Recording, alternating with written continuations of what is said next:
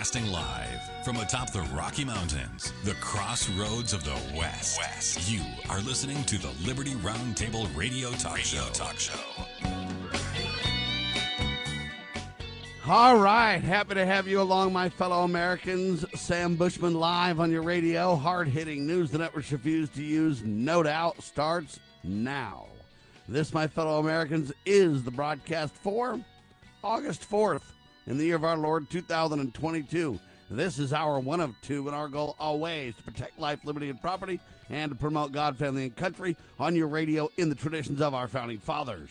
Yes, indeed, we use the blueprint for liberty, the supreme law of the land, the Constitution of the United States of America is our guide. And absolutely, the checks and balances brilliantly put in place by the founding fathers, one of the great peaceful restorative solutions we still have at our fingertips, as you should know by now at least. We reject revolution. We stand for peaceful restoration of the greatest country on the face of the earth. Welcome to the broadcast. I had a big old long stint, it seems, on the road. And it went very well. But boy, howdy, being on the road is hard. It's very hard to keep track of everything for everybody and be on the road and do the show and not have connectivity, and it just goes on and on and on. All right, a quick recap of yesterday's show. We had on James Edwards, Race, Politics, and Hypocrisy in 21st Century America. ThePoliticalCesspool.org, great talk show host, great friend, and more. His award-winning show is available every Saturday night live. And I should say Saturday evening live. Can I say Saturday night live? Anyway, just wondering. But you can also hear the 3-hour award-winning weekly show every day on demand at your fingertips. Where? At thepoliticalcesspool.org. That's where. Well, we talked about Aesop's fables. A man is known by the company he keeps, they claim at the courts. Shame on them. We talked about Ammon Bundy is guilty of nothing. We talked about what is a, quote, research associate. And we really talked about, in general, this divide in America. Okay, nobody can even decide what truth is anymore. We claim something's the truth, and they say, no, it's not. It almost reminds you like a Monty Python play or something. It's crazy town. And then we say, oh, this is not that way. And they say, yes, tis. And we go on and on and on. We can't even agree on fundamental facts anymore. I say the sun rises every morning, and they say, no, it doesn't. That's just a figment of your imagination. I say I believe in Christ. They say, you have no right to do that. You got to trust government. And the battle rages. And it used to be the one or two sentences in a story would attack the opponent or disagree with the opponent. Now the whole narrative is flat out false lies upon lies, pointing to former lies as their proof of truth. It's insane. We talked about that in detail with James Edwards because he got sued, or he actually got slandered and libeled in the press. He sued and lost. They said he was a leader and a member of the KKK. Neither are true, but they said because of the company he keeps, that's fine. You can just lie and say that. Well, then the big tie together of all of us is just fascinating. Eric Trump appears on a radio program that sparked controversy for his brother, Daniel Diaz, CNN. They attack James Edwards as a racist.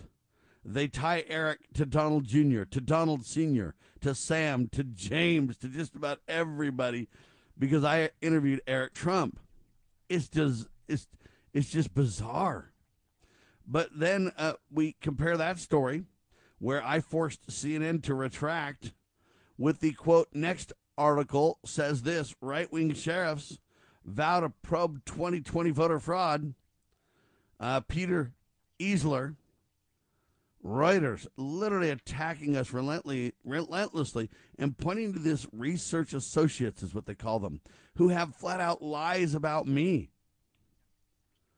Anyway, we talked about the 6 degrees separation theory and generally how that works. And we really talked about, CNN. CNN used to have James Edwards on as a conservative political commentator with kind of the other view on a story. Now they say he's a white supremacist racist, and how dare you even touch him with a 10-foot pole. But if we're going to do the guilt by association, if we're going to talk about the 6 degrees of separation theory and how it works, if we're going to talk about just because you interview somebody, that creates a tie, the ties that bind, so to speak, then CNN's really a racist organization leading the white supremacist movement, don't you know? Why? Because they had James on, see? And James is associated with all kinds of people. They even interviewed David Duke plenty of times back in the day when he was a, state legislator or whatever. And you look at all that and you go, what? Well, this guilt by association is the problem. This company you keep issue is the problem. Now, believe it or not, in Aesop's fable, the company you keep phrase comes from the fable, the ass and his purchaser. And we kind of mocked that yesterday. I'm not sure who the ass is in this deal. But the bottom line is the company you keep or the behavior that you have follows that which you gravitate to. So there you have it. I don't really know how to respond to all of it, except it's just a shame. We also talked about kind of the CNN Mack attack. Yeah, CNN interviewed, Richard Mack last night. Or it aired last night, I should say. Did it go well? See, I don't think so. The attacks just keep coming. The dishonesty, the manipulation of the truth just keeps not only following us, but even preceding us to this point. It is so dishonest. Anyway, I digress, but that's a recap of what happened yesterday on the show. The final day I was on the road, thank heavens for that. But James Edwards and I together, in my opinion, did a masterful job breaking down this dishonest guilt by association, the company you keep idea, and how they've literally taken it all the way to the courts now and proven that they can flat out lie about somebody.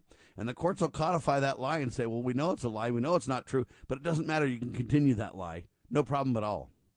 And that's the mess Donald Trump finds himself in. He was going to reject libel and slander laws when he was president, but he failed to do anything about it. While James Edwards wrongfully, in my humble opinion, lost his lawsuit, couldn't appeal, the lawyer wouldn't continue, and James didn't have the money to continue, so what do you do? Donald Trump talking about it but doing nothing when the quintessential case example of what constitutes a libel and slander, you can't say somebody's a leader or a member of the KKK when they in fact are not. You cannot say that. But they called it, you know what, hyperbole, and they allowed it to continue. This is the problem. They literally, on James's case, changed court case precedent, if you will, specifically in Michigan, but the ramifications are way beyond that. Now Donald claiming he's going to sue some of these people. He's not going to get anywhere. Okay, even Roy Moore tried to sue about the fiasco that he was baited into an interview and by Sasha Cohen or whatever it was. That failed. Okay, we can't sue these people and win. The courts are in bed with the media, and we cannot win these cases anymore. The problem that I have, and the reason that we need to stand up so boldly, nobly, and clearly against this is they're using this now to just libel, slander people into barbecuing them and convicting them in the court of public opinion via the media. And then it doesn't matter what happens to them because they're already guilty. I'll take Ammon Bundy to prove the point. James Edwards proves the point. What happened to James? Well, you know, they said he was a leader of the KKK and a member. Not true, but doesn't matter, says the court. Wow. Well, then Ammon Bundy literally serves in prison for 2 years. At the end, guilty of nothing. Folks, these cases can't be allowed to stand in America. This isn't communist China. This isn't some third world country where there's just no justice. There's just vigilante behavior. This is the United States. Nancy Pelosi's husband gets all drunk, and what accountability is there? Then Nancy goes over there and starts playing games with Taiwan and China relations. What goes with that? Hunter Biden runs around with prostitutes, gets caught, lies about having a baby with a woman, doesn't pay his child support, literally doesn't file as a foreign agent, has ties to all kinds of international corporations with communist dollars and backing and ne'er-do-well terrorist kind of people involved, and no big deal. It didn't relate to Joe. Oh, wait, I guess it did relate to Joe, but no harm, no foul. No big deal. So Joe's in the clear, Hunter's in the clear, Hillary and Bill are in the clear. Folks, and you and I, we're one heartbeat away from going to jail. For what? I don't know. But then you look at this Alex Jones case, right? What the heck just happened to Alex Jones? Do you even know? Or what is happening to Alex Jones now? right? What's happening to Alex right now? He's in court. He just had to declare his free speech systems, just had to declare bankruptcy, right? Now Alex Jones concedes Sandy Hook massacre was 100% real as he testifies. Yeah, what do you think of that? Well, it's all about Jesse Lewis and six-year-old Jesse Lewis who died or whatever. But what does Alex Jones even really think? Does he really think, folks, that it was all real? Or is he just forced to say that in the court to try to not be so abused in the courts? Now, I don't agree that you can run around and lie, and it's fine, right? But when we say it's 100% real, I don't believe that the Sandy Hook massacre was 100% real. I don't agree with that. Now, let me explain the problem. The problem with this whole scenario is I don't believe it was a fake, and I wouldn't have pushed it like Alex Jones did. I think he was wrong for that. I think he abused the poor families. At the same time, I believe in free speech, and at the same time, I don't believe that the narrative is as the government has told us. So I'm not going to go on the two extreme sides like Alex, that there was nothing to it, it was fake, and now it's 100% real. I'm in the middle somewhere. What about you? Do you treasure your liberty? Well, at LovingLiberty.net, we most certainly do. And we want to help protect your liberty, too. Become part of the family. Everyone knows that the core of any society is the family. Therefore, the government should foster and protect the integrity of its family, we the people. Won't you join us as a Loving Liberty sponsor to help us promote the principles in the 5,000-year leap? Let's restore the miracle that changed the world at LovingLiberty.net.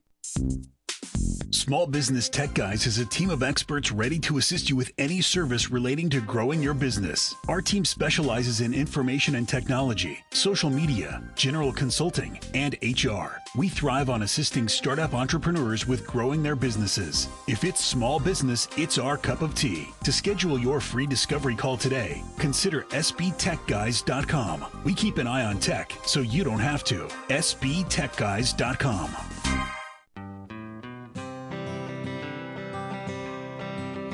Why does the left lie constantly? Because they get spiritual power from lying. The lies come from Satan, the father of lies. John 8:44. Here's how the political lying process works. Satan provides the beast with a lie. Then the more they use the lie, the more spiritual power they get. Look, the media is a lie multiplier, and this multiplication gives more evil, spiritual power to the beast, and that can overwhelm and even deceive the body of Christ, especially when the body is being disobedient to the head. The churches today are incorporated, so they're subordinate to human government. They obey the beast and do nothing to restore our national relationship with God. And the government shall be on his shoulders, Isaiah 9:6. That verse is not for the present-day church. Rather, it is for the end-time church, the body of the line of Judah. A message from Christ Kingdom Ministries.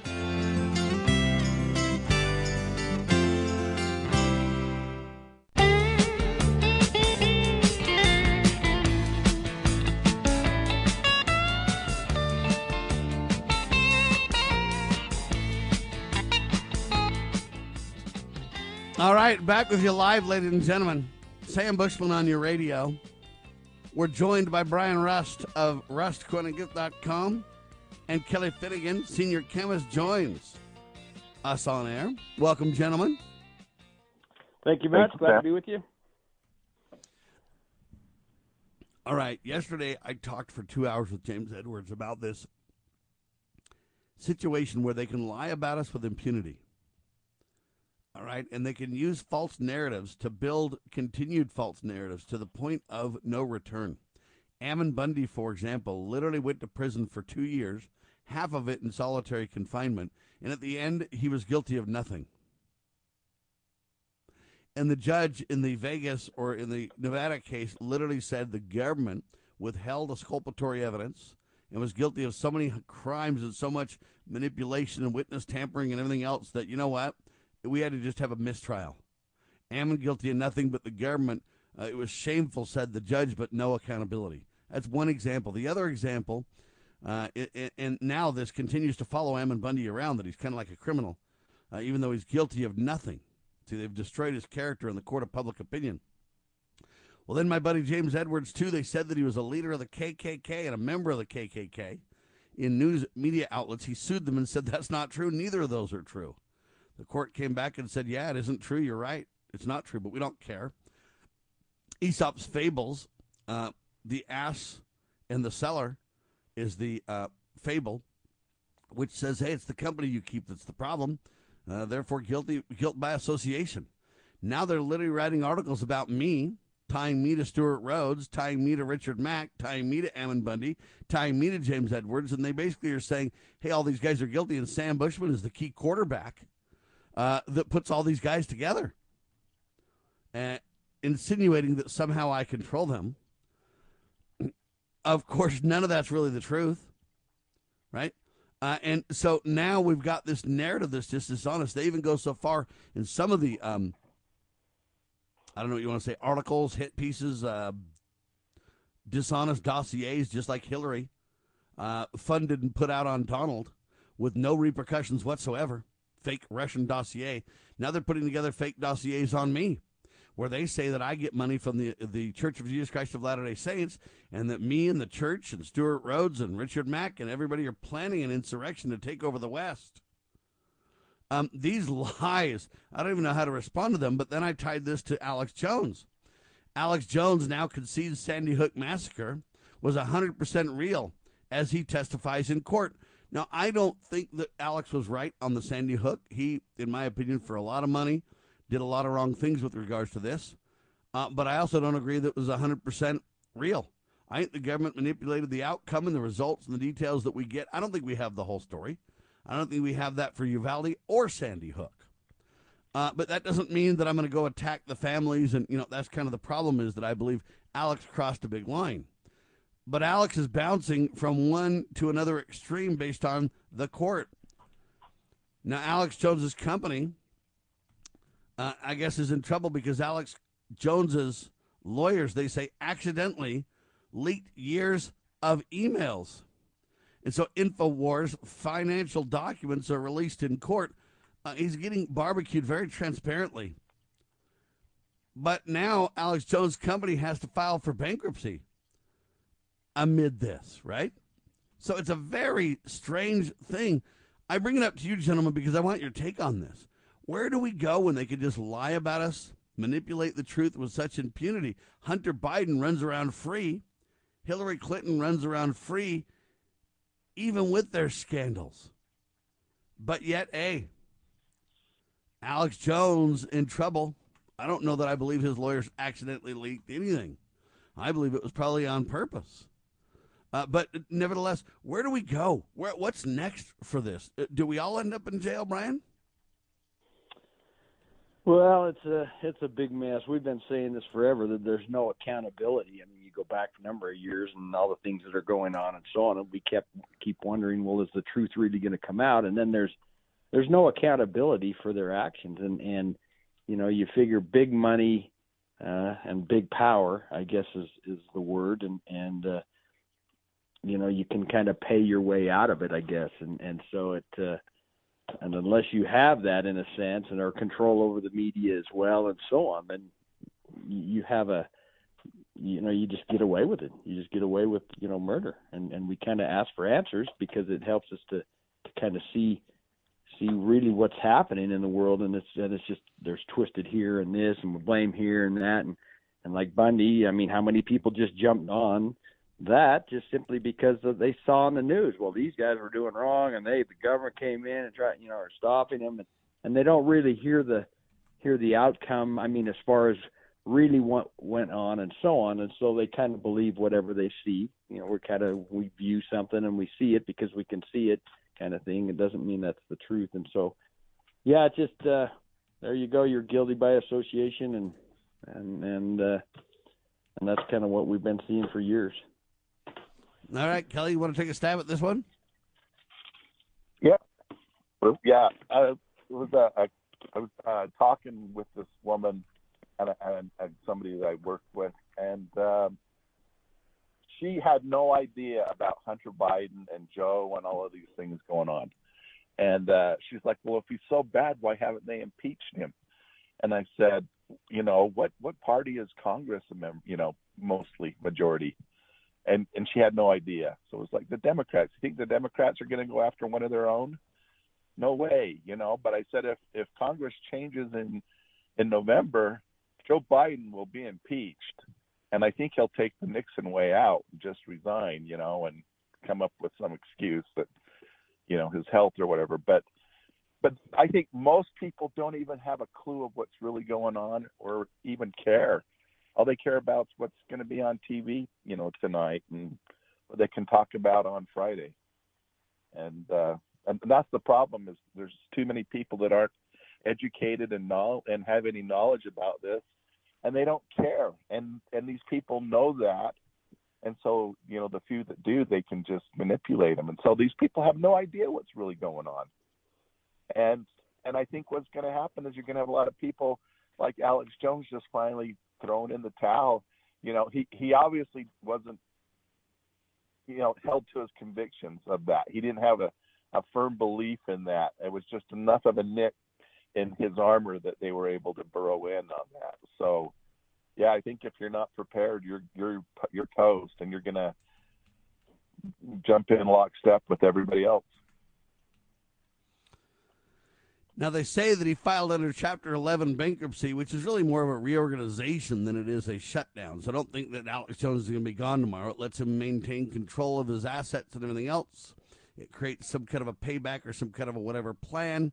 It doesn't really bankrupt or shut his company down in any way, and it lets him really remain in control of his own operations and doesn't require companies to liquidate their assets. Brian, do you want to respond to that? I find that interesting as well. I'm going to declare bankruptcy, but yet I want to maintain control.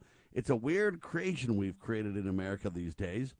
Corporations are almost like people, and they have a life of their own. And I get the restructuring on occasion because it creates the least amount of harm, but oftentimes it's used in very unique ways to really allow rich people to stay rich. Brian? Yeah, I mean, it allows them to kind of get out of from underneath a, you know, perhaps being caught or whatever happens. Basically, they can kind of get out from it by just claiming, you know, or, you know, filing bankruptcy. Yeah, it's hard to, you know, just know how this is kind of happening. It seems like, you know, these, you watch these corporations where they're taking their companies down and down and down, and yet the CEO of that company gets an $8 million bonus, and or they file bankruptcy and he gets this big bonus because, you know, it's, I don't know, it seems like it's wrong, but it's right. So it's there again, it's another wrong that's right, and right's wrong, and I don't know. Yeah, I don't know how to respond to it all. I find it very fascinating, and I'm not here to defend Alex Jones because I think he was over the line, just relentless on this Sandy Hook thing. And I know we want the truth of things. The problem is that, you know what, there's innocent families in the middle, and these families are the ones really going after Alex Jones, saying, look, you can't do this. Well, it kind of comes back to this libel and slander thing. How much free speech does a person have versus when are you as a celebrity like an Alex Jones crossing the line, attacking these families to where they sue? On one hand, you and I can't get justice in the courts. On the other hand, hey, the elites go free, Joe Biden on down, Hillary and Bill Clinton on down, Barack Obama on down to prove the point. They're all above the law. But yet at the same time, the opposite seems to be true here. Alex getting the barbecue. Ferreting this out seems to be a difficult idea. We'll talk about that really quick, then we'll come back and get an honest update on money. Hang tight, ladies and gentlemen. You are listening to Liberty Roundtable Live with Brian Rust, Kelly Finnegan, and Sam Bushman on your radio.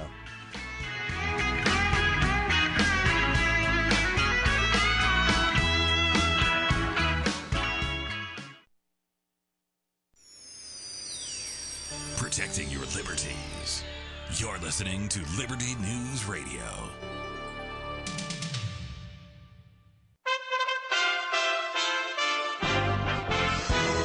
USA Radio News. I'm Tony Maruso reporting. By an overwhelming 86-11 vote, the Senate Tuesday night gave final passage to a bill that ramps up health care and disability benefits for veterans exposed to burn pits and other toxins. The PACT Act of 2022 passed Tuesday night. Pat Toomey, who led the Republicans installing the measure, warned that it included what he calls a trick that would permit indiscriminate spending. And a school in Utah has removed books from the shelves. Utah's largest public school district is defending its decision to remove 52 books that some parents view as pornographic. The Alpine School District has roughly 84,000 students. The district decided to pull the books by 41 authors from its library shelves after an internal audit flagged them as sensitive material without literary merit. From the West Coast USA Radio News Bureau, I'm Lance Pry. I'm Tony Maruso for USA Radio News. Mike Lindell and MyPillow offering the BOGO extravaganza right now on a whole slew of MyPillow products. Now you can find all sorts of great deals on MyPillow bed sheets, Giza Elegance MyPillow, six-piece towel sets, Roll and Go Anywhere pillows, much more, all priced buy one, get one free. Go to MyPillow.com/USA, use promo code USA, or call 1-800-951-8175 and find you some great MyPillow products. They're all available. Oh, by the way, you can also get Mike's book absolutely free with any purchase, but you have to go to MyPillow.com/USA or call 1-800-951-8175 and make sure you use the promo code, the buy one get one extravaganza, going on right now at mypillow.com. A kidnapped girl's escape in Alabama has led to the discovery of two decomposing bodies and the arrest of a man now facing murder and kidnapping charges. Police got a call Monday morning from a driver about a 12-year-old girl walking alone along County Road 34 in Dadeville, Tallapoosa County. Sheriff Jimmy Abbott said Tuesday at a news conference the girl had been restrained to bedposts for about a week, according to the criminal complaint. Jose Paulino Pascal Reyes, 37, was arrested Monday about 25 miles away in Auburn on suspicion of first-degree kidnapping by U.S. Marshals and police, the sheriff said, adding other agencies are also on this case. U.S. job openings fell by the most in just over 2 years in June as demand for workers eased in the retail and wholesale trade industries. But overall, the labor market remains tight, allowing the Federal Reserve to continue raising interest rates. At least 4.2 million workers voluntarily quit their jobs in June and layoffs declined. This is USA Radio News. I want to dedicate this song to Mr. Rupert Murdoch.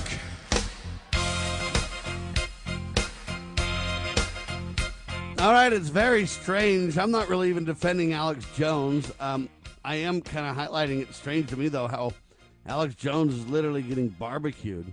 But Hillary Clinton's fine. What the heck? Alex Jones is getting barbecued, and Ammon Bundy getting barbecued, and James Edwards not getting fair play. And, you know, you look at all this. Now they're pointing all the turrets at me.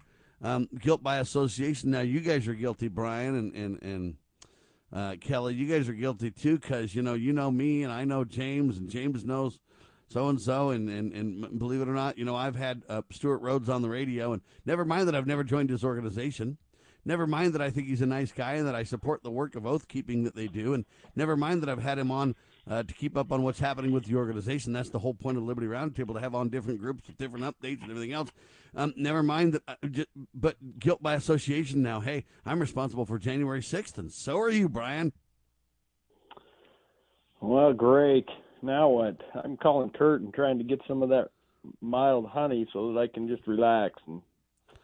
And hey, but now you're going to bring Kurt into it. He'll go to jail too now, my friend. So you can't be eating raw honey with your buddy and have that be unnoticed, my friend. See, this is what I mean. Go ahead, Brian. No, you're right. Exactly right. Go on, Brian or Kelly. What do you say on this? Though I look at this. This is the game. It's a dangerous game they're playing, Kelly. Well, it is. But you know, you named all those people there, but only one of them really ends up killing people that try to take them down. So that's why nothing happens to Hillary or Bill, because if anybody who's associated with that ends up dead, so I think they're afraid of that. But I think Alex Jones, the Chapter 11 thing is just to protect his assets, because he knows all these people are going to sue him in civil court. Right. Yeah, that's what I was driving at with the Chapter 11 scenario, is that, hey, it just allows him to basically force creditors to back off and let him restructure and let him remain in control, and it doesn't really change a whole lot for Alex, except for it stops the courts and stops the abuses, because legally they can't come after him. It's like, hey, let's settle this thing first, and then over time it's going to be harder and harder, and then in the end of the day, what's left, right? In the end of the day, what isn't protected? What can you do? And, hey, as long as that judge-appointed carrying out of the conservatorship or whatever it's called, hey, you can't really mess with any of that stuff. It just halts everybody, doesn't it? You're right. No doubt about it. It's kind of a sad situation. How the seems like it's ye who makes the money, or the rules, or the who owns the gold makes the rules. Who owns the paper? Is that what it is? Or the fiat currency makes the rules? Is that, and that's kind of the way it's all unwinding here. We'll just create more money. We have the power. We have the money behind us. Not honest money, but it's a lot of this stacking up greenbacks.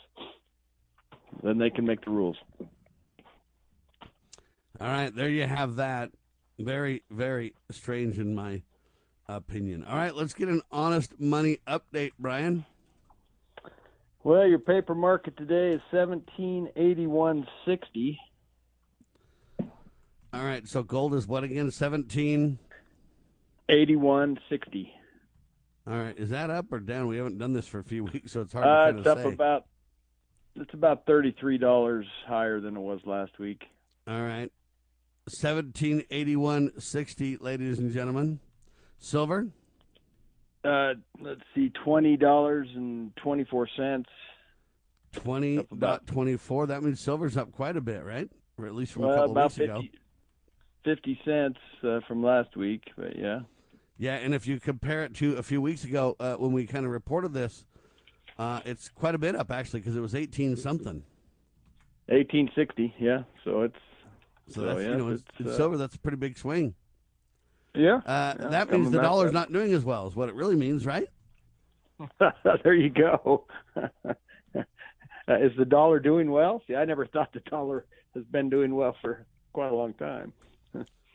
What do you think, Kelly? It means that the dollar's not doing quite as well, though. People gravitate towards metals when they feel a panic or anything else. And you know what? The idea was, hey, the economy's in turmoil. Yeah, but don't worry, we're coming out of it. Yeah, but inflation's out of control. Yeah, but don't worry, it's temporary.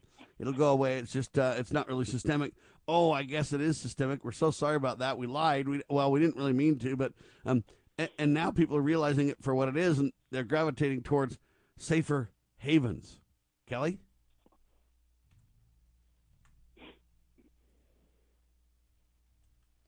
We'll try to get Kelly back. Brian?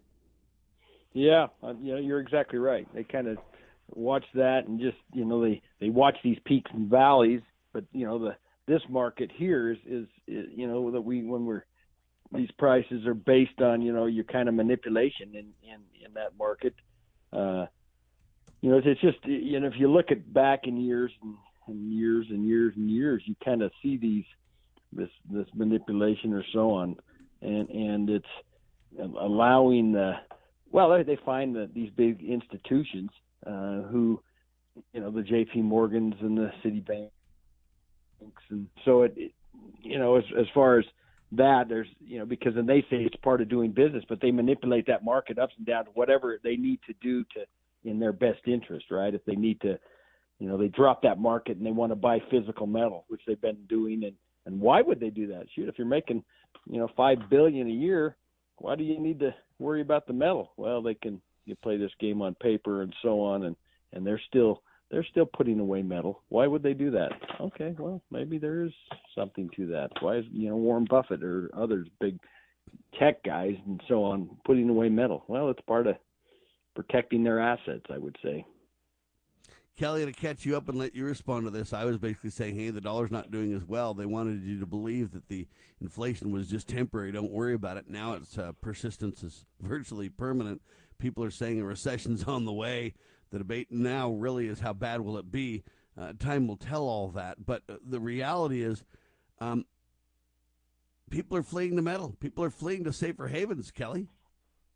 Well, yeah, and they just changed the definition of recession. You know, it was 2 quarters of lack of growth, and then they're like, well, we got that. Well, yeah, but that's not the technical definition. And it's like, well, here you are saying, you know, 2 years ago, here's what a recession is, you know. So they just changed the, you know, the definition, just like they changed, you know, the CPI, what everybody, you know, what it is that causes inflation. You know, we're going to get rid of steak and substitute chicken for it. And so they just changed the rules. And people believe it, though. People are like, yeah, the government would never lie to me. You know, I believe what they say over what anybody else says. So, yeah, they'll just change the rules. And so there's going to be some people that are in the know, and there's going to be some people that are totally blindsided, you know. And I have family members, you know, they're those blue pill people. They just want to believe the best and hope for the best and, you know, don't want to hear anything bad. And it's like, you know, he who is prepared will not fear. And so that's what it is, you know. And every couple of years they have to change who the bad guy is. You know, right now it's Japan taking the hit with the yen, and because, you know, one currency gets too strong, and so they'll, you know, do it around. So it's the U.S.'s turn to be the strong currency, you know, and they just have to keep this game going so that people think they're doing something, but they're clueless too. Well, and now it turns out that Wikipedia tries to change the definition of recession 41 times.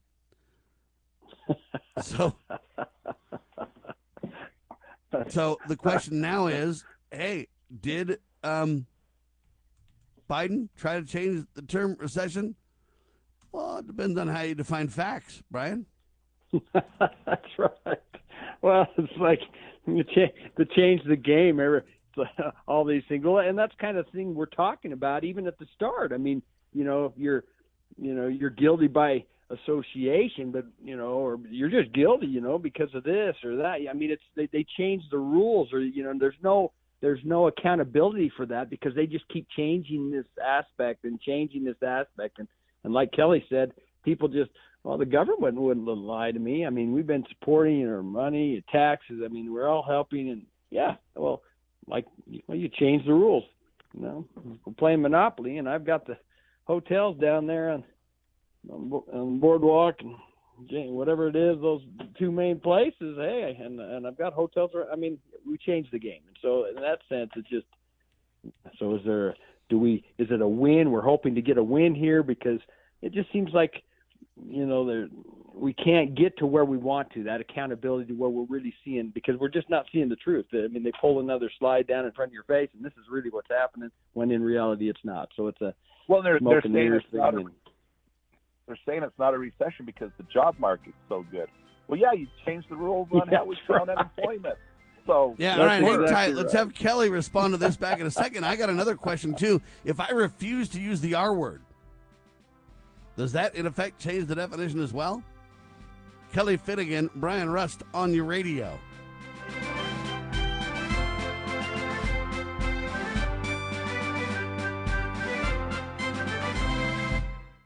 The spirit of the American West is live and well in Range Magazine, the award-winning quarterly devoted to the issues affecting the American West.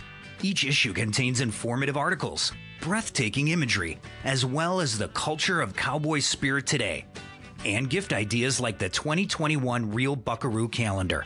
Order online from rangemagazine.com. Loving Liberty Network salutes the spirit of the American West at rangemagazine.com. Decades after Jimmy Carter, Joe Biden picked up where he left off, with America surrendering to terrorists. Biden's foolish spending is causing inflation, which means more pain at the pump, higher prices on groceries, devaluing your retirement savings when you need it most. Once was a mistake, twice is a disaster. America needs strong leaders, not weak ones. Save America JFC is responsible for the content of this advertising.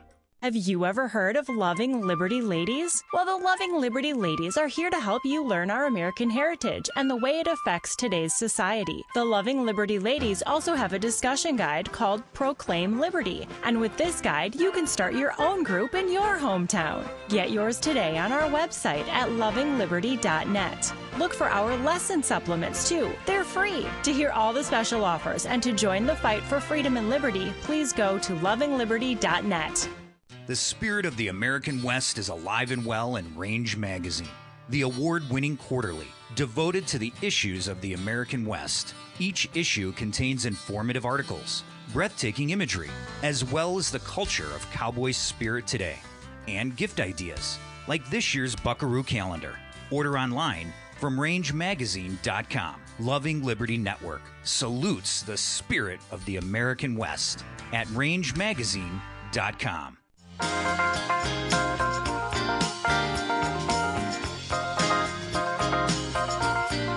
All right, did Joe Biden change the definition of recession? Well, number one, he's refusing to use the R word. So does that mean it's changed just by not referring to it? Well, then some say, well, no, we're not really in a recession, even though it's defined as kind of back-to-back quarters of turmoil and trouble across the spectrum. Well, if you change the spectrum and narrow the focus, say we're not going to include beef, we're just going to replace it with chicken if needs be, and then we're going to go ahead and say the job market's really good. I mean, everybody has a few jobs, and I mean, everybody's running around saying they need employees. The job market's phenomenal, Kelly. Oh yeah, I mean, it's when you don't count people, you know, well, they're not looking for work anymore, so they don't count as unemployed. Well, they're not working, right? So, yeah, and they're like, well, you know, recessions are usually called, you know, a couple of years later, they can look back at it. Well, yeah, this one's so blatant right now. You can say we're in a recession right now. I mean, that's how bad it is, and they can't do anything about it. You know, Paul Volcker right now, they would, you know, put him in a little cell saying you're nuts if you want to do what you want to do. But he was trying to save the dollar, you know. And the economy, and now it's just, you know, the dollar has to save face, and you know, and it has to be the reserve currency. So yeah, it's not going to be, because they're messing around with it, you know, and they won't learn the lesson. They, you know, it's just like they just keep changing the rules, and people believe it. So yeah, it's frustrating. Amen. But you know what, Brian? The liberals say we're not changing the definitions at all. We're just updating guidance, my friend, and not using the R word because it's not helpful. Yeah. It's causing some havoc when they change the R word. They just write another page to their book, and we kind of follow suit. We're, you know, it's ridiculous. I get a kick out every time, and have been for years and years and years, when they say, oh, we've seen strength in the dollar. Well, how do you show strength in the dollar? I mean, we don't, you know, if we don't, we're not talking about the deficit or any of that spending or all that. And you know, that each individual, whether they used to do that, where each individual owes this much of this debt. How come we're not showing any of that? Well, hey, we don't want to excite any kind of rioting or anything. People might get irritated or upset. But yeah, if we don't talk about it, it's not there. So it's just kind of, there you go. If we're going to change, well, then maybe they change the word to something else or whatever. But yeah. Well, and they just got Joe Manchin to sign off on this thing, because it has the words anti-inflation in the title, so it's got to be, you know, anti-inflation. Darn right. You're going to pay down the deficit $300 billion, and it's like, that's a drop in the bucket, Joe. And well, then what they say is Donald Trump Jr. stated in a Twitter post, quote, apparently the White House is changing the definition of a recession this week so we can pretend we're not in one. Okay. But then they fire back and say, no, listen, Joe doesn't define recessions. There's a group of economists that define this, and there's all kinds of factors that go into it. And so then they point to this, quote, working group that can just redefine recession whenever they want to. So if Biden doesn't use the R word, and if he says the job market's strong and we're not in a recession because his, quote, private working economist group doesn't declare one, then you see we're not really in one. You understand that. And You got to understand that it's a recession when you know, my buddy doesn't have a job. It's a depression when I don't have a job, and me and my buddy both have jobs. See what I'm saying? Yeah, but you're working two jobs and you're delivering pizzas. So yeah. What's wrong with that? Don't you like pizza? You're anti-pizza, aren't you? No, I love pizza, actually. Oh, good for you. Me too. Yeah, it's a great American food. It's nothing like Italian. But that's how they do it. They're like, you hate pizza, and if you say, no, I like pizza, then you're like, yeah, but you only like, you know, thin crust or what. And we're off on some whacked out crazy tangent to distract people, and then they take you off. Go ahead, Kelly, and then Brian. Really quick, the guys in charge, they're never going to say things are bad. I've never heard anybody come out and say, you know what, the president, you know, we're in the middle of a recession right now. Well, that's like you're admitting that you lost and you're out of control. You know, I mean, they're never going to, you know, say that they are losing.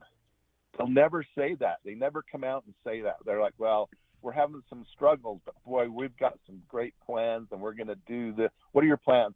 Well, you know, we got to keep those secret because, you know, if we let it out, it won't happen. And people, okay, you know, they're working on it. And it's like their forecasting is to look in the rearview mirror. That's how they forecast, you know. All right, but I got good news, Brian. Ready? Ready for the good news, Brian? Well, wait a second. Yeah, go ahead, sir. I was thinking. Yeah. You were talking about pizza. Isn't there dough in pizza? Hey, maybe it's the dough. You know, there's money, dough. I don't know. Sorry. Well, if everybody gets pizza, then everybody will have a lot of dough. Oh, that's it. We couldn't be in a recession with a lot of dough. Hey, you got a lot of dough there. Nobody's in recession with that much dough going on. That's right. In fact, what we're going to do is we're not going to sell thin crust pizzas anymore because they don't have enough dough in them. We're only going to sell the, what are they called, the pan pizzas? What are those called? Deep dish. Thick crust. You're only going to get deep dish, thick dough, plenty of dough pizza. The other ones would be kind of a farce on the economy, Kelly. That's right. I know. I'm a big downer on this. And now you've outed me that I'm going to be on this blacklist, you know. Yeah, well. Yeah, it's curtains for you, buddy. Telling you right now, you might as well go get your last pizza while you can. Yeah, one factor you were talking about recession. I think Bank of England's warning of long-time recession here. They're kind of saying that's going to happen. They're going to have to cut I guess down. They don't have to follow that Joe definition either. They're not even in the country, so it doesn't apply to them, does it? And you better watch out for Brian Kills. He'll sell you out, Sam. Good point. I'm going to tell you who is in a recession, though. You ready? Yeah. Turns out that this guy lost $187 million in Bitcoin. He lost $187 million in Bitcoin. I know you can't lose money there because it's all transparent. But anyway, he did. And he has an idea on how he can get it back. You guys ready for this? Yeah. The guy's name is James Howell. And he's got his latest plan, and it involves AI, they claim. Artificial intelligence. But what you got to understand with this dude is he literally I guess his he accidentally tossed a hard drive containing all these bitcoins in the trash. Well, buddy, then that sucker went off to the dump before they realized it, man.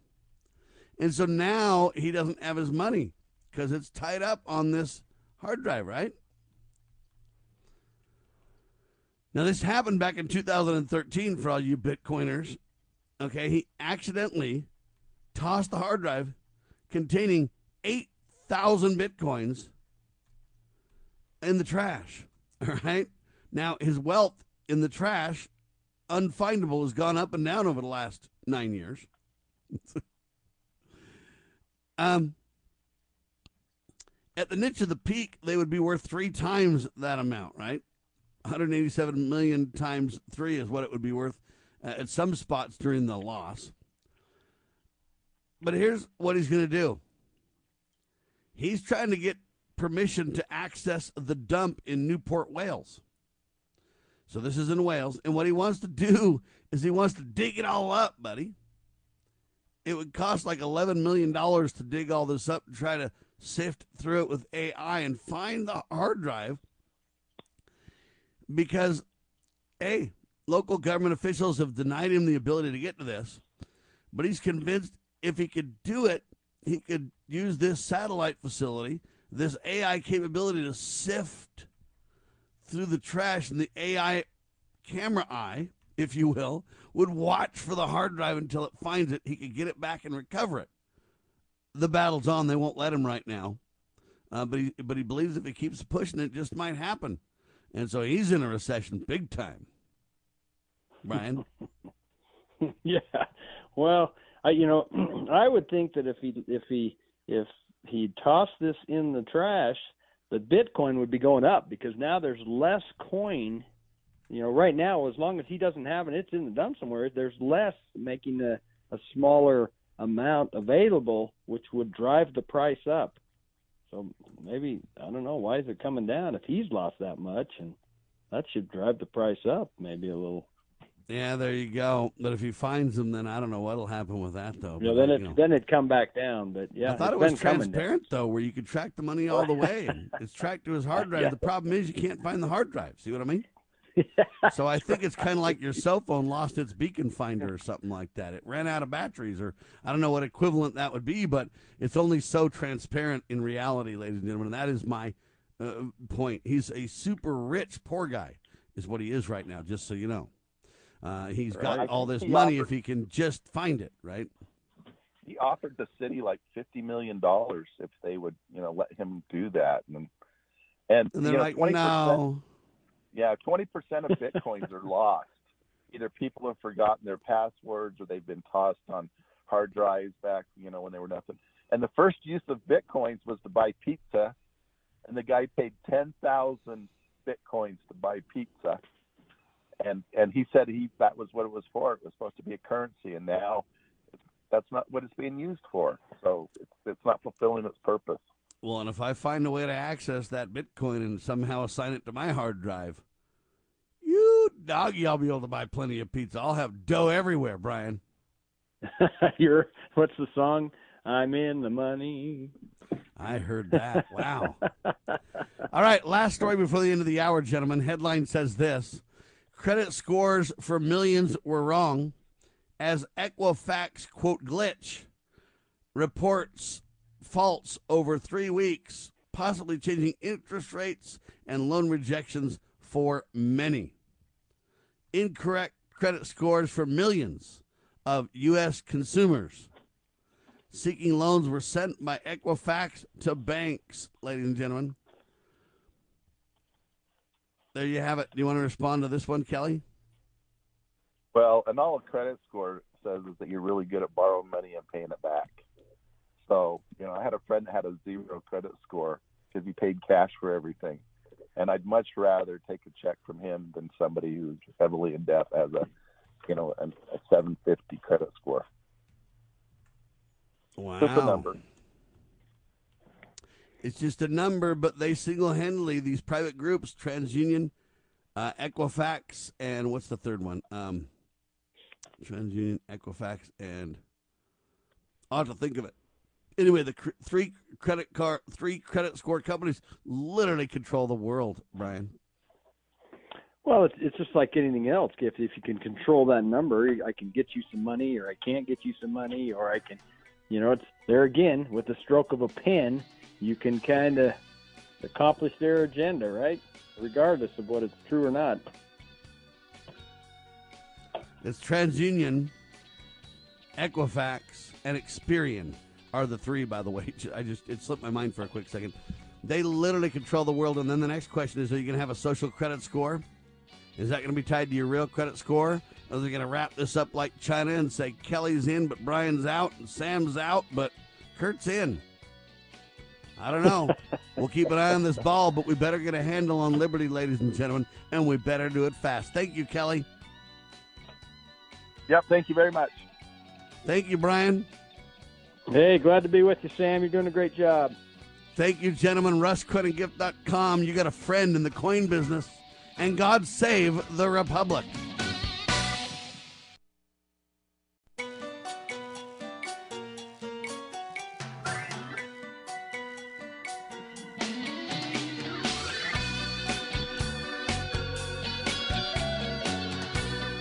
Broadcasting live from atop the Rocky Mountains, the crossroads of the West. You are listening to the Liberty Roundtable Radio Talk Show. All right, back with you live, ladies and gentlemen. Sam Bushman on your radio. Hard-hitting talk at your fingertips. This is the broadcast for August the 4th in the year of our Lord, 2022. This is hour two of two, and the goal always to protect life, liberty, and property, and to promote God, family, and country on your radio in the traditions of our founding fathers. Yes, indeed. We use the blueprint for liberty, the supreme law of the land, the Constitution for the United States of America as our guide. The checks and balances brilliantly put in place by the founding fathers. What are the great peaceful solutions we have at our fingertips? And as you know, we reject revolution. We stand for great restoration of the freest country on the face of the earth. Welcome to the broadcast. Hopefully the great restoration is underway. Wow. Anyway, there's so much news, it's hard to know what to even cover. But I got some interesting tidbits for you, and then a great interview for you. How's that? Let's do it. It all continues now, if you will. Rutgers University. Guy's a microbiologist. His name is Dr. Richard Ebright. Or Ebright? I don't know. E and then Bright, so Ebright, I guess. He testified before the U.S. Congress, the U.S. Senate, actually, on Wednesday. And he testified that top public health officials lied about dangerous gain-of-function, they call it GOF, gain-of-function, right? Anyway, research. Experiments conducted in China? Yeah. He said they lied. And he directly is in now at odds with Fauci and the rest of the clowns that have said forever, no. But this guy says, oh, yes, you can't play games with the definitions. These definitions are real. And you can't change the definition, and you can't deny the definition. And so now, believe it or not, senators on a key Homeland Security subcommittee are arguing for an expansive review of gain-of-function research, which opponents are saying and are arguing that it may have created the COVID-19 virus. Yeah, this will be during a first ever kind of hearing on Wednesday. So what do you think of that now? Now we literally have a microbiologist testifying before the Senate, literally saying your government lied about gain-of-function research, and he's standing up. And now certain members of Congress in the Senate, or senators on a key Homeland Security, they're saying we got to dig into this. We got to get to the bottom of this. This is a serious problem. It might have even been the creation of the coronavirus. What do you think of that, folks? I think it's riveting. But I also think it's what we've been kind of telling you all along, right? We've been saying that gain-of-function research is the cause. We've been saying that out of a, North Carolina lab, I think it is. We've been saying that our work with the Communist Chinese and the work in the Ukraine and all these things, we're saying that Fauci and others created the coronavirus, that it was created in a lab and intentionally released. We've been saying that for a long time. For the first couple of weeks when Corona came out, we hesitated a little bit because we wanted to get our details right. We wanted to really understand what we're talking about. And there's been plenty of confusion and subterfuge and everything else regarding this. But, folks, we've been telling you. And telling you. And telling you. And every time we tell you, they say, oh, they don't have any credentials. They're fake news. They're conspiracy theorists. They're nuts on parade. They're crazy. But, folks, the truth shall set you free. All right? Now you've literally got a key microbiologist standing up against Fauci. And it's at Rutgers University, microbiologist Dr. Richard Ebright. And he's saying, look, the government lied to you. And now senators on a key Homeland Security subcommittee are arguing for an expansive review of gain-of-function research, which opponents argue may have created the COVID-19 virus. That's critical, folks. That's serious. And the problem that I have is, why have they been allowed to attack me for telling the truth? I got deplatformed from Twitter for telling repeating a headline from an Israeli news organization, a large Israeli news organization, and then a United States organization that carried that story too, saying, hey, more people are dying from the coronavirus shot than they are from the coronavirus itself over there in Israel. Well, literally, Twitter shut my account down saying, you got to retract that fake news. If you do, we'll put you back up. And I wouldn't retract it because it's not fake news. It's a legitimate news organization reporting this, and I'm merely reporting what they're reporting. Do I have that right? Do I have that free speech right or no? Twitter says no, and they shut me down. I say yes, and I'm refusing to back down to Twitter. I'm not going to retract it because it's true. It's true that it is factual, but it's even more true that that's what they're reporting. So I never claimed the facts of it. They're claiming the facts. I merely, retweeted or the equivalent of the headline saying, look, this is what's in the news, folks. The problem is they don't want you to see that in the United States. It's an international story, and they wanted to block it, blackball the story from the press in America. That's the problem that I'm having. Anyway, now this Rutgers University microbiologist Richard Ebright is taking on Fauci. And now Senate leaders like Rand Paul and others are saying, yep, we've been telling you that too. We need to dig into this more with our subcommittees. I don't have a lot of confidence in the government subcommittees. I really don't. But I will say at least it's proving our point. It's highlighting what we've been saying all along. It's somewhat truth-telling, and we got to focus on it now. What we really need is several hundred microbiologists and doctors and experts and whatever the other professionals supposedly need to be to claim knowledge on this. We need them to stand up and say, yes, that's true. Shame on Fauci. You're wrong. We've had a few people stand up, but the people that have stood up have been attacked relentlessly, and their whole credibility has been jeopardized over standing up, right? I mean, that's really kind of the problem here. All right, Dr. Robert Malone explains why COVID-boosted people are getting even more bad news. But see, now they attack Robert Malone. He was a rock star when he was one of the people that was literally creating vaccines. Now he's saying, hey, they're not as safe and effective as you believed, and be careful, says Robert Malone. And now they attack him and say he's a quack. He's off his rock. He's a conspiracy theorist nut. But COVID-19 vaccines hinder the immune systems and leads to more severe illness, Dr. Robert Malone highlights. This is serious. This is serious indeed, especially in the wake of this microbiologist saying Fauci lied. They say COVID-boosted people get more bad news. Wow. Our buddy Josh Phillips is on the story from the Epoch Times.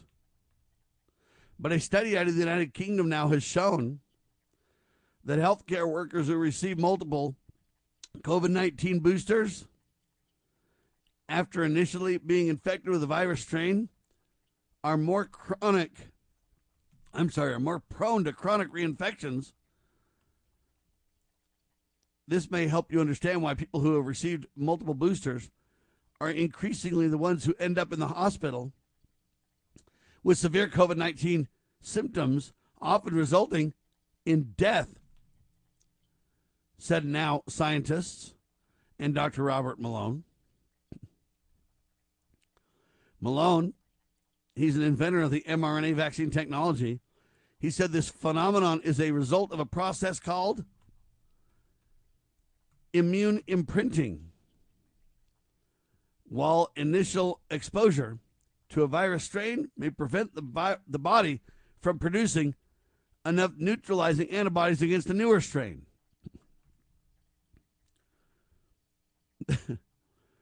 This is just hard to even, this is hard to even deal with, isn't it? When you read this stuff, you just go, what the heck? Yeah. This is what we're talking about. I don't know how to respond to this kind of stuff, folks. We're just getting more and more evidence. This process is part of a phenomenon called immune imprinting, whereby initial exposure to a virus strain may prevent the body from producing enough neutralizing antibodies against the newer strain. This process is reinforced by multiple inoculations. In other words, it gets worse the more you inoculate. All over the world, we're seeing these data sets that show that, you know what?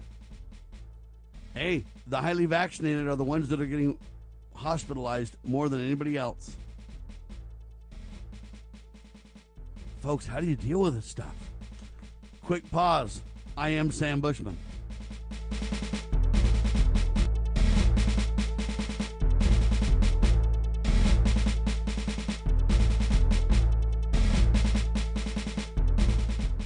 This is a battle between truth and deceit, a battle between forces that would enslave this country in darkness, and between a media that wants to present you with the truth.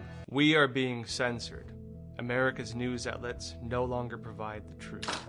90% of news outlets in the United States are controlled by 6 corporations.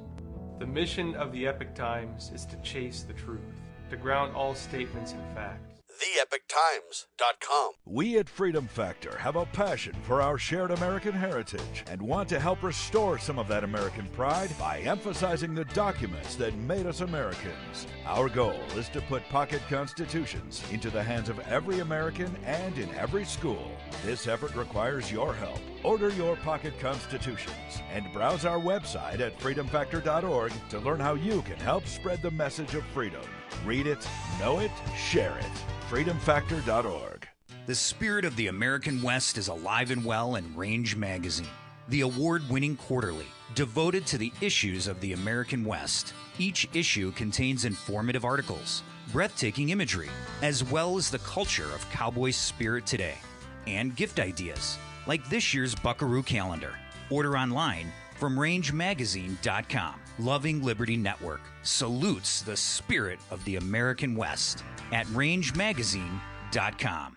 I think that my family has always had a big influence on me for not smoking because since I was little, I was taught that smoking was wrong. Recent studies indicate that smoking among teens often leads to the use of alcohol and other drugs. I think having faith in God is a big part in it because the way I was raised has helped to avoid smoking. Smoking.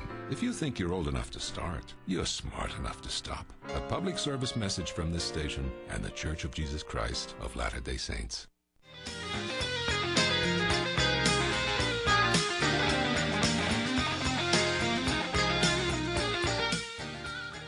All right, back with you live. There's just so much here, it's shocking. The Epoch Times doing a phenomenal job. Anyway, that's enough on vaccines. Every time we talk about them, we get more and more evidence of the dangers of and the ill effects of vaccinations, folks. We told you not to take them, and we maintain our stance. The supposed experts now have got a lot of egg on their face, baby. And the more evidence every day proves the point. Shame on them, because it's one thing if they believe in vaccines, for them to say, look, we're just pushing and promoting our beliefs. I have the right to do that too, by the way, if you didn't remember. But they tried to force their will on us. And they're supposed to be the experts. And they mocked us, claiming we were not the experts, and therefore we didn't know. But then again, us conspiracy theorists turned out to be conspiracy fact. They created and plotted and released the coronavirus and the vaccine, and they ruined our whole society in a great reset over it. They can say that's conspiracy, but you go look at the train wreck of economic turmoil, the train wreck of people's healths on the wake of their coup, if you will. And you say I'm a conspiracy theorist, just look at the evidence, folks. The economy's in shambles, people's health in shambles. And so if I'm a conspiracy theorist, there's sure a lot of death, bad health, economic meltdown in the wake of my conspiracy theory, huh? Anyway, I want to repeat this so that you understand. This phenomenon they're talking about is the result of a process called immune imprinting, where initial exposure to a virus strain may prevent the body from producing enough neutralizing antibodies against a newer strain. So in other words, you take coronavirus vaccine, you don't get enough of it, and it basically retards your body's ability to respond to the next one. Does that make sense? Your body is has been put in a retarded state, and I don't mean that in an offensive way. I'm not talking about mentally ill people, okay? The term retardation is used in a lot of different settings, but it retards your body's ability. It slows down your body's ability to build up enough antibodies to the next one because it's different. So you don't have the neutralizing bodies. This process is increased or reinforced by multiple inoculations. In other words, it makes it worse the more vaccines you get. Think about that, folks. You've got doctors that are documenting this regardless of what your mainstream press says, and they're getting egg on their face everywhere. All right, the next question. Do you support busing illegals to D.C.? I think it's an interesting question because what happened is, remember, the border leaks like a sieve, and Joe says it's not a crisis, it's no problem, it's all good. Everybody else in the streets and in life, they're panicking. It's kind of like trying to define recession. Joe says we're not in one, don't worry, there's jobs everywhere, and everybody else says, yeah, we're in one, and then someone says, well, you just changed the definition, and someone says, no, I didn't, and we debate that. Same thing with the border. Joe says the border's fine. Everybody else, including county sheriffs all over the country and everybody else, are saying, look, we're getting overwhelmed by illegals. So what happened is some Texas Governor Greg Abbott and others started saying, we're going to, and some sheriffs, we're going to just start busing the illegals to Washington, D.C. then. If it's not a problem, why don't you take them? So they started busing them to D.C., just like Joe's busing them all around the country. And now people in D.C. are starting to go, wait a minute, we got a problem with the illegals, man. And the Texas folks are saying, welcome to our world. Well, the battle's on. And the debate now is, hey, what gives? Do you support busing illegals to D.C.? And my response is, I don't. I get that you want D.C. to feel the pain. I understand all that. And I get that to some degree that's working, but it's not really working. Joe is still in his mansion, the people's mansion, if you will, by illegal means. In other words, election fraud, just my opinion to which I'm entitled. So Joe doesn't care. He's got bodyguards and security and everything else, right? And so he won't care, and he won't know, and he won't admit it, and he'll just deny it. But the people are suffering all across this country. I would submit that the sheriffs needs to deport these criminals. And I would say that we need to have a real check. So I don't think peacefully putting them on a bus and sending them to D.C. is the answer. If you're going to send them somewhere, send them out of the country would be my response. So I appreciate the sheriffs trying to have a political battle. But sending them to D.C. is just a political discussion. Because if you're not careful, then they'll get a non-private organization backed by churches that'll just, whenever they arrive at D.C., send them elsewhere.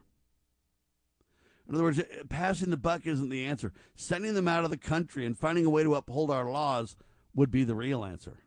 So if you say, do we send them to D.C. or not, Sam? I would say, I guess if those are the only two choices, yes, send them to D.C. Because at least then the D.C. folks kind of feel the pain and get it. But it's not solving the problem at all. It's just passing the buck and playing political football. The fact is you've got to uphold the law and get rid of them, send them out of the country. They don't belong here. And you would say, Sam, aren't we kind? Aren't we our brother's neighbor? Aren't we ministers of Jesus Christ? Yeah, we are, but we still can't support illegal activity. That's the problem is we need to update our laws. We need to shut the illegal door big time, but we need to increase the legal door. Why do I spend so much time on it? Because I just met a guy yesterday who is an Indian, or he's from India, and he immigrated to the United States. And I talked to him, and he was the nicest guy in the world. And I said, hey, are you a U.S. citizen? He said, yes, of course I am. I said, really, why did you come? He said, because I wanted to be able to prosper. I just couldn't prosper in my own country, but I knew if I came to America, I could prosper. Doesn't that tell the whole story, folks? And so I said to him, I said, well, you know, how? Tell me about coming here. And he said, look, it was a long, hard road. It was very difficult to come here the right way. And I just was shocked at what he said. I commend him. What a hero. He comes to America. He knows the prosperity and the blessings that America provides. And he says, I want to come here the right way.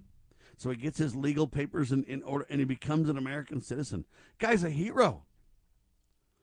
So I don't support busing illegals to D.C. because I think it's just passing the political football and creating a great media story. But it's not really getting hardcore. Shut the illegal door and open the legal door to where people can come here, like that gentleman who had a long, hard road to get here, but he did it right. Why don't we make his road easier? Huh? Why don't we make his road easier? That's what I would recommend, see? I would really recommend that, big time, right? Because that's what we need to do, folks. We really do. All right, we're going to have an interview that I conducted at the Freedom Fest. Guy's name is Dave Shestokas. He's an attorney. He's also an author of two incredible books. Constitutional Soundbites is the first one, and Creating the Declaration of Independence, another one. If you want to learn more, go to his website, shestokas.com, S-H-E-S-T-O-K-A-S.com, Dave Shestokas. And we talked about his educational constitutional series called Constitutionally Speaking, where he talks about the Declaration is the inspiration and the Constitution is the execution. That is such a good phrase. I want to start using it in my program more. Not to steal it from him, but because he's so spot on right about this. The Declaration is the inspiration, and the Constitution is the execution. Boy, howdy, is that a good way to put it. Because that means we don't need to go back to the Declaration, to the Articles of Confederation. We need to use the supreme law of the land. We need to use the execution documents, the supreme law, as the guidance, whether it be the Border Patrol and protecting our borders, whether it be slamming the illegal immigration door shut, but opening a legal, appropriate way for people to come to America. Make sure that the people who want to come for the right reasons, etc. Whether it be honest money, whether it be, look, the Constitution is the execution. It is the guide, the solution, the answer, right? Every time it's the answer. And we talk about this really to some degree to ab nauseum, to the point where it's just like, are you saying this against that? Yes, I am. Because I don't think we as a people get it enough, right? I don't think we as a people really internalize what I'm talking about. It's like, Sam, I hear you and I agree. Everybody I talk to almost. Everybody I talk to almost, when I tell them what our show's about, I say it's hardcore. You probably won't like it. And they're like, well, it depends on what it's about. And then I eventually say, hey, if it's constitutional, I love it. And if it's not, you know what? I hate it. And really, to a person, they go, well, man, I agree with that. And then I say, it means that I get rid of 90% of the government. And then they start to hesitate and go, because they don't really realize how unconstitutional our system has become. But then I say, look, if it's God, family, and country that we're promoting, and if it's protecting life, liberty, and property, and if it's constitutional, I'm in all the way. And they say, well, I agree with that. And then I say, look, I stand for the proper role of constitutional government. I stand with the supreme law of our land. They generally agree and say, good for you. We need more of that. My response? Amen. That's why we're here. Pursuing liberty, using the Constitution as our guide. You're listening to Liberty News Radio.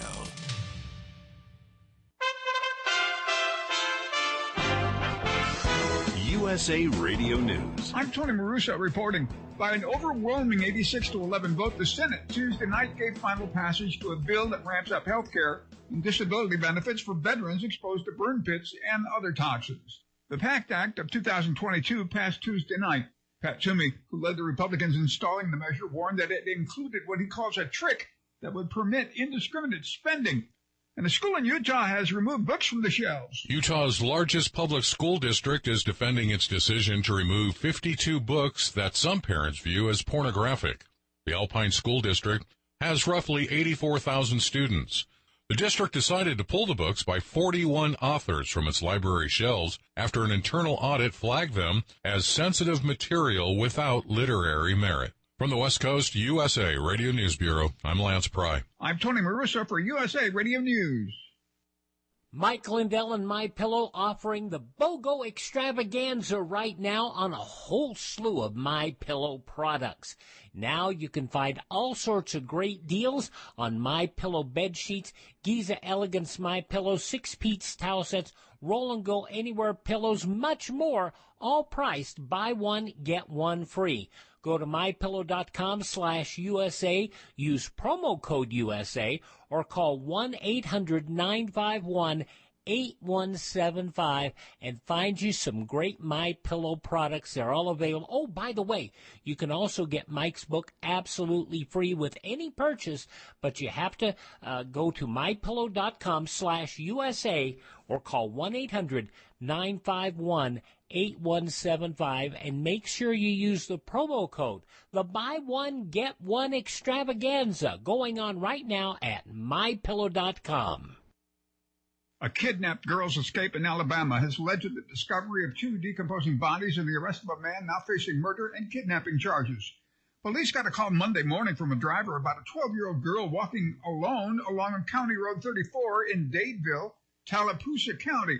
Sheriff Jimmy Abbott said Tuesday at a news conference the girl had been restrained to bedposts for about a week, according to the criminal complaint.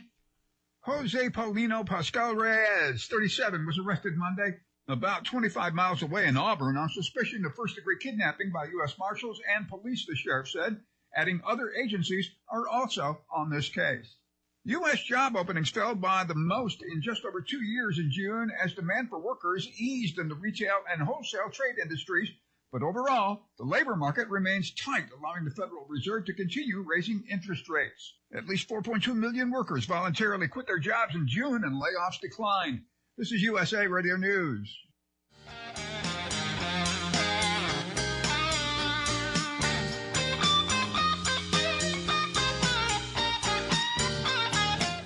All right, back with you live, ladies and gentlemen. So we did a bunch of interviews at Freedom Fest. It was a phenomenal time, and I've been on the road so much this last, I don't know what, quarter and a half, if you want to say that, a little beyond the summer. It's just been amazing. Incredible experiences, I might add. So it's been really worth it, but man, it's been taxing, exhausting, and we're not done yet. So stay tuned for a few more on-the-road ventures this year. Boy, howdy, have we traveled. All right, this interview with Dave starts now. All right, ladies and gentlemen, happy to have you along. Sam Bushman continuing live from Freedom Fest, baby. It's day four, and man, the incredible guests just keep a-coming, folks. Dave Shestokas is with me, and Dave is a very interesting guy from Illinois, and he ran for attorney general. Didn't work out perfect, but you know what? There's two reasons to run for office. One is to win, obviously. That did not happen. But the other one is to hold people accountable and create educational discussions, which does happen. And whenever you have a constitutionalist candidate standing up and they deliver the real sound bites, the real information, then it creates real discussion, real debate, real information that does absolutely make a difference. It holds them accountable. It moves the whole discussion a lot more constitutional than it would have been otherwise. So there's a lot of reasons to run for office, and he did a great job from what we understand in that. Not only is he an attorney, not only did he run for office, but he's also a constitutional scholar, and he's an author of two books. Constitutional Soundbites is one of them, and Creating the Declaration of Independence is the other. Now, if you want to learn more about Dave, you got to go to his website, which is shestokas.com. S-H-E-S-T-O-K-A-S. Shestokas.com. Dave, welcome to Liberty Roundtable Live, sir. Thank you so much. It's great to be here with you, Sam. All right. Now, this is kind of cool. I want to learn about who Dave is. Who are you, my friend? I'm an attorney. I've been an attorney for about 35 years. On the other hand, I delivered my first case of beer when I was 5 years old. What? My family was beer wholesalers. My dad used to take me to picnics on the weekends, and I literally delivered my first case of beer when I was 5 years old. I didn't become a lawyer till I was 35, so it's only a little bit longer now that I've been a lawyer than I was a beer guy. What kind of beer? It was mainly Schlitz. Schlitz malt liquor? Yes, mainly Schlitz. Yeah. During the course, my grandfather started. You got the Schlitz tall boys. Are you delivering there, matey? Indeed. And you also studied in Ireland as well. I'm kind of having fun with that a little bit, right? Absolutely. No, I went to Trinity College in Dublin as part of my law school. Wow. And so, yeah, but that was more associated with Guinness than Schlitz, you know. Why are you off the beer and on the attorney stuff? What happened there? A long time ago, when I was like a small kid, I was standing on a park bench. I was probably 7 or 8 years old, and my grandfather walked by, and he saw me kind of giving a speech to a bunch of other little kids in front of me. And my grandfather said, "You know, that boy's going to be a lawyer," and that's what it turned out to be. Now, tell me, there's a debate, and I want to get your take on this, okay? I know this is a sidebar for the reason that you're on the radio, but hopefully you can just fly with me.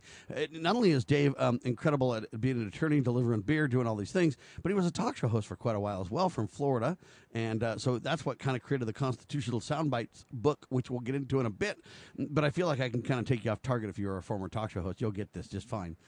But tell me, what does the word bar mean? You know how attorneys pass the bar? Yes, I do. There's a big debate about this. Are you familiar with this? I don't know what you mean by the debate. Why don't you give me the debate? All right. So the mainstream or the government or I don't know who you want to talk to, they say that the bar is just a divider in the court. And the divider in the court divides the kind of average person that attends, say, a court proceedings from the attorneys and the judges and everybody else. It's kind of a dividing line. That's what the bar means. And passing the bar just means kind of an exam that you take, right? That's exactly correct. That's the history behind the term bar, is that in terms of the fact that lawyers and other court personnel are allowed to go past the bar and stand in the well of the court. And that's kind of what your license allows you to do. I understand. And that's all, you know, I understand that history and I understand that basic explanation. But a lot of people are saying that the bar means something else, which means it's basically you're kind of a loyalty to the British crown. Are you? Yeah, I've heard some of that, and people put that forward. But the fact is you know, pursuant to Article 6 of the United States Constitution, and the fact that lawyers are considered officers of the court, and i.e. judicial officers, we in fact, in terms of admission to the bar, have to take an oath to obey, support, and protect the Constitution of the United States. So there's no relationship between the between that theory of your loyalty to the British crown. Your loyalty is to the United States Constitution. So you don't believe that bar means what they say it does, and that when you're a member of the bar, that's what you're committing to? No, that's clearly not what you're committing to. You have to raise your hand and swear, pursuant, again, to Article 6 of the Constitution that requires an oath. If the word bar means nothing but a kind of denote or designator in the court or whatever, how can they make you a member of a bar or kick you out of the bar or disbar you? The reason I ask this is because they disbarred Giuliani. They did. They also they tried to disbar Sidney Powell, right? They have. So I don't mean to play games. I'm not trying to trap you. I'm just trying to really understand. I'm not an attorney. I'm a pretty educated guy to some degree, but, you know, hey, what's the deal, though? If it's just a bar that separates the court, then you can't get kicked out of that, can you? Well, you can get kicked out of the license, having the license to practice law. The term bar goes well beyond just being able to go across this little barrier. It involves your ability to file papers in court and to represent other individuals in court. There's a whole lot of things that go associated with that, and of course that's what they did to the mayor in New York for no good reason. That we could talk about that for a long time. Which, by the way, I was in court with Mayor Giuliani. As a side note, back in Pennsylvania in 2020, I was part of the president's legal team in Pennsylvania in 2020. I testified before the Pennsylvania Senate. So we can go on for a long time about a lot of these. No, things. I understand, but the point is, you're saying, hey, I'm an attorney, guys. I've never sworn to no British nothing. It isn't true. No, I've never. No, I swore to the United States Constitution and the Constitution of the State of Illinois and the Constitution of Florida, the two places where I've been admitted. All right. Anyway, I don't mean to belabor the point, but I thought it was worth kind of an. I always like to ask attorneys because, you know what? I don't know. I've never passed the bar. I don't know, and I can see all these different meanings, and I understand the allegations, and you know, I mean, I can see the concern, obviously. Yeah, but my requirement four times related to that, related to being licensed as a lawyer in federal court 2 times, in federal court 2 times, in state court, I've had to take oaths to support the United States Constitution. All right, well, that's a good news, fantastic reality check. I like that. Let's talk a little bit about your books now. You first wrote a book about the Constitution, right? Yes. How did that come to be? Well, as you mentioned, radio show, right? As you mentioned at the outset, I was I had a radio show for about 4 years, primarily out of Southwest Florida and in Tampa in the Florida area. It's called Constitutionally Speaking, and during the week of Constitutionally Speaking, the show was on the weekends, and during the week we'd do promos. The promos were called A Minute of Constitutionally Speaking, and I'd answer in 60 seconds. What did Jefferson mean by all men are created equal? What can a president legally do with his pen and his phone? What can what's a well-regulated militia?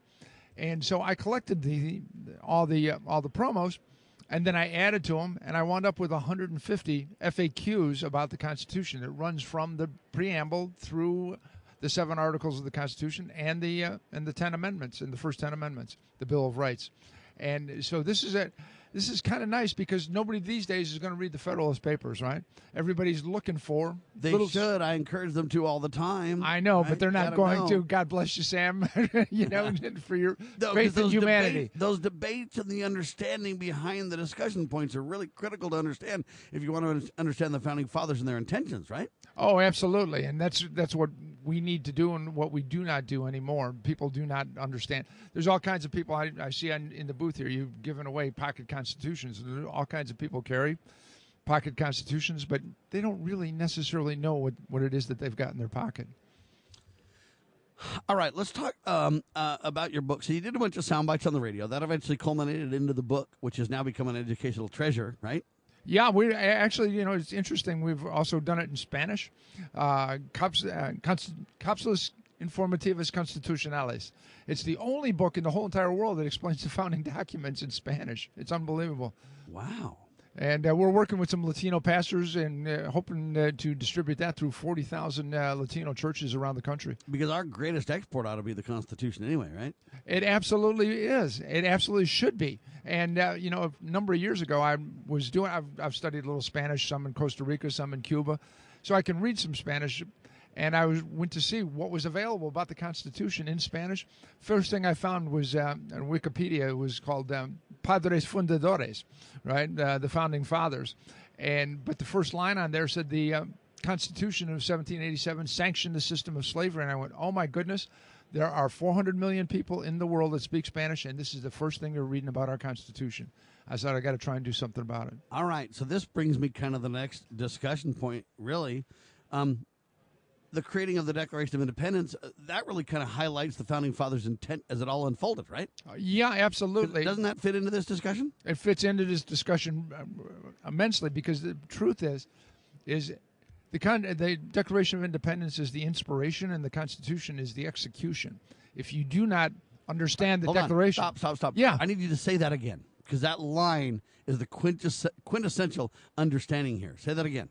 The Declaration of Independence is the inspiration, and the Constitution is the execution. All right, keep going, sir. I just want people to really understand that because I think that really lays it out. Yeah, it's funny they make us everybody, generally speaking, learns the preamble while they're in school. You know, we the people of the United States in order to form a more perfect union. However, that's not there's 58 words there. There's 55 much more important words. Those 55 more important words are in the Declaration of Independence. I refer to it as the American Creed. And that would be, we hold these truths to be self-evident, that all men are created equal, that they are endowed by the Creator with certain inalienable rights, that among these are life, liberty, and the pursuit of happiness, that to secure these rights, governments are instituted among men, deriving their just powers from the consent of the governed. If we all knew those 55 words, it would be very difficult to slice us and dice us into the interest groups that they try and do. Yes, indeed, ladies and gentlemen. This is really the critical discussion points to be had, and it's all about education, folks. If you don't understand your history, you don't understand your roots, you don't understand your culture, you don't understand your heritage, you're going to lose it, is the real bottom line here. And that's really the reason you do what you do, right, Dave? Oh, that's absolutely correct. You know, it's very interesting. There's 5 rights in the First Amendment. 5 guarantees. There's 5 rights in the First Amendment, but the last one, the right to petition the government. Yeah. Yeah, for redressal grievances. When you say we need to know those or we'll lose it, that one particular right has, in fact, been lost. The just ask Sidney Powell at the courts. Just ask the state of Texas at the courts. Just ask Donald Trump and his allegations, and ask Giuliani who got disbarred. And the reason I'm highlighting this so much is I'm also, in addition to being a talk show host and promoting Loving Liberty, the radio network that syndicates us, behind us is a booth, or behind me, I should say, is a booth, the Constitutional Sheriffs and Peace Officers Association. And I'm actually the vice president of operations at the CSPOA. We just had an election fraud conference that was out of this world a day before Freedom Fest.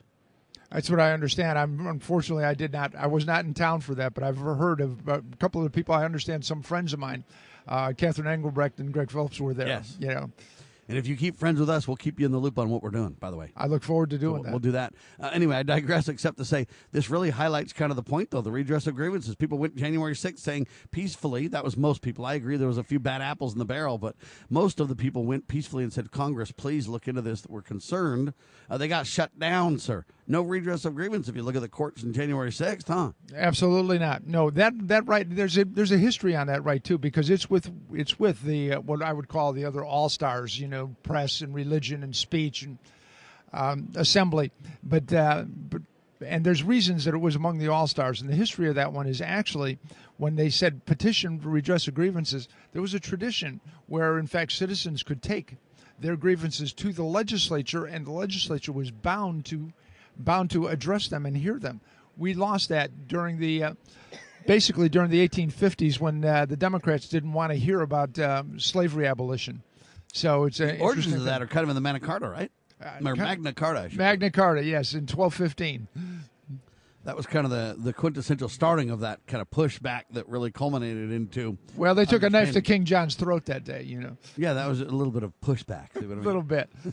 Just a little bit. I'm being a little bit polite about that, but kind of helping people understand the history then. So your books, how widely are they distributed? How do we get them in more places? I mean, people got to know this stuff. They're, of course, available on Amazon, both in hard copy and Kindle. And then there's a variety of other online aspects to them. Barnes & Noble has it online. You can find them generally.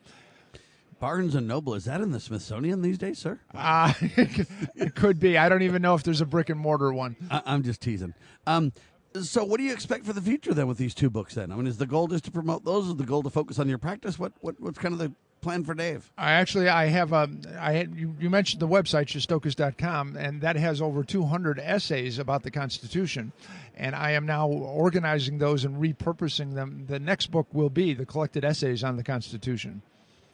Constitutionally Speaking is the constitutional educational series, right? Yes, it is. All right. Yes, it is. So people need to understand that, because when you go to the website, then you're starting to break out. And you mentioned that you've got a partner, and you guys are working on taking all those different sound bites that you had and turning them into answers to constitutional questions, right? That's exactly right. There's guys in Chicago, SAT Media, and we are now turning this into videos as well. Delightful. Why are you in Illinois, sir? And that place is a liberal state, isn't it? Well, it's a conservative constitutional state except for the Chicago area. You know, that's exactly right. A lot of good people there. In fact, I went to Illinois. This is a cool story you might enjoy. I was growing a beard because I was in a play. And so I had a big beard and everything.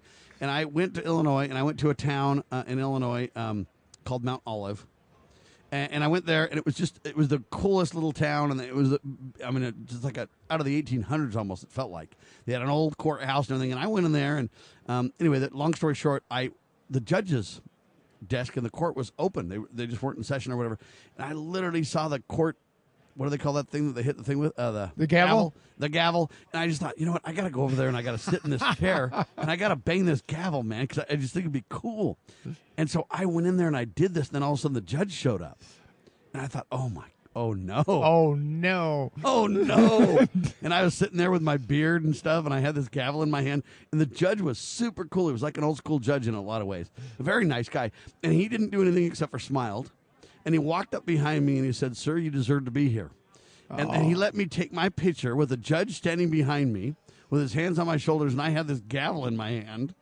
Classic. And I'm sitting there like I'm the judge, you know.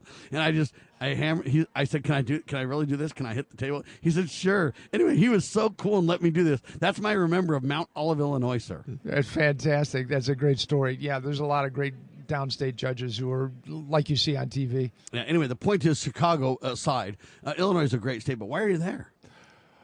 My grandparents went there a long, long time ago, about 115 years. About 115 years when they escaped communism from Lithuania. And there's a separate story all about that regarding my one grandmother who was one of 11 children, 8 of whom were slaughtered by communists. And that has to do with my particular dedication to our country. It's an immigrant story. Yes, it is. Wow. Well, by the way, on this same network, LovingLiberty.net, by the way, is a lady by the name of Lydia Nettle. And Lydia does a show called Ask an Immigrant, where she interviews people about their stories, about their immigration stories, and or if they have relatives with immigration stories, et cetera. We need to get you to talk to her, too. I would love to talk to her. I'd love to talk about my grandmother's story, you know. Yeah, that'd be incredible. Ladies and gentlemen, this is just the coolest place, man. Freedom Fest, you meet people, you rub shoulders with some of the best people on the planet. How have you liked Freedom Fest, Dave? I've had a great time. I really particularly enjoyed the Tea Party Patriots Election Integrity Project information, because I've been involved in those kinds of things. As I mentioned, I would work with the mayor back in Pennsylvania. Then I did things for the National Republican Senatorial Committee in Georgia. I was a consultant to the Arizona House on their audit. So I'm really very interested in election matters. And as an attorney, you certainly have something to say about it, that's for sure. What do we do, though, when we don't have any redress of grievance in the courts? And what is our next step, David? As an attorney, I want to ask you this, because a lot of people are saying it's going to lead to civil war. I pray that it doesn't, but I can see the writing on the wall, though, kind of. Yeah. And at some point, if there's no other place to go, the natives are going to get restless is the problem. You know, that's one of the reasons they do not teach the Declaration of Independence in schools, because the Declaration of Independence, among other things, includes an explanation of the right of revolution. And that's why, sadly, sometimes the necessity, right? And sadly, sometimes it becomes necessary, as Jefferson said. And so we're going to we have to do that. You know, they've got their 28 grievances in there. And when the government, that's a list of the things when the government has now become illegitimate. And in fact, there's a whole lot on that checklist that Jefferson put that our government is engaged in. You know, you mentioned as you wrote the book about the creation of the Declaration of Independence, you said there's some interesting stories there. Do you want to tell us one of them? Give people a little teaser for kind of what's on the website? Sure. You know, at the opening, during the Second Continental Congress, there's a lot of people that would whisper independence, the word independence. They go to City Tavern, they might talk about it. But nobody would ever talk about the word independence in public. They would never do anything about that in public, and that was because that was considered treason against the king, and treason against the king in those days was really kind of nasty punishment. Yeah, you offend the crown, they behead you, my friend. Well, you know, it wasn't just that. They drug you through the streets first, and then they cut your guts out and burned them while you were watching them, and then they hung you until you were almost dead, and then they cut your head off. All right. Then they cut your head off. And the interesting thing about the guys not wanting to say lop off your head would be to be gracious. Oh no, that was the last part of the puzzle. Yeah, I know. I'm just saying if they were to skip all the other part, it would be gracious for you. Yeah, but it would be very generous of them to do so. And in fact, they actually did know people that had in fact lost their heads in the aftermath of the Battle of Bunker Hill. There was a fellow by the name of Dr. Joseph Warren, who was the John Adams family physician, besides being the president of the Massachusetts legislature, and also a general in the Massachusetts militia. In the aftermath of Bunker Hill, he was, in fact, beheaded. So these guys actually knew people that had, in fact, been beheaded. So when they said their lives, their fortunes, their sacred honor, they weren't kidding. Yeah, you got to be very serious, my lad. Exactly. No, we're back to the Irish then. You got to be very, very careful about. Yes. And so, but they worked on it though in the right places. They went to taverns. They went to places where they could literally work together in a safe environment. They knew they could trust. Right. Oh, absolutely. There's a story in there about Adams and Jefferson sharing a beer and how they it was over a beer that they put together. We're already back to beer, huh, Dave? Yeah, we're back to beer, and I guess that's got my interest. That's my brings my life full circle. Absolutely. But the point of, about the beer, though, was it was really people spending time together in meaningful conversation that eventually led to our liberties. That's really the point. That is exactly the point, how important the taverns were. On the other hand, Ben Franklin said beer was proof that God loves us. Well, and then you got the country song that says God is great, beer's good, and people are crazy. There you go. And all that's true, too. Absolutely. All right. Hey, Dave, we appreciate you. Do you have a booth here, or are you just walking around talking about your book? You know, actually, I've been doing some work with the guys from Fox Nation, the Fox Nation live feed, Talent 7. I'm also their attorney. And so I've been doing a few things with Fox Nation. You're the attorney for Fox Nation? Not Fox Nation generally, for the guys that are handling the live feed. I see. And I've also been I'm friends with some folks at Real America's Voice, and then you know, so we're doing a few things. All right, what attorney work do you primarily do then? Are you a litigator? These days, actually, I spent the last year and change running for Illinois Attorney General. I'm going back to doing lawyer work, and right now, as soon as I get back, I've actually got an election contest. There's a guy that lost a nomination for. Republican for Congress by 343 votes, and he wants me to handle that case. He wants to know if there's election fraud, doesn't he? I can tell him yes. What? Even in his case? I can tell him yes. It's that rampant. It's that belligerent. It's that in your face. It's everywhere. It's oh yeah, absolutely, Steve. It's everywhere. All right. What do we do to stop it? Can we stop it, or will the only choice be a revolution? Well, no. Election law, generally speaking, is written with the assumption that there's always going to be an adequate adversarial oversight. But there are so many jurisdictions that are one-party jurisdictions, that oversight doesn't exist. Yeah, like my whole state, yeah. Yeah, there you go. And Utah's a very Republican state. Well, and you know what? To take advantage, the tendency to take advantage of these matters, if you're the one-party jurisdiction, it doesn't know any parties.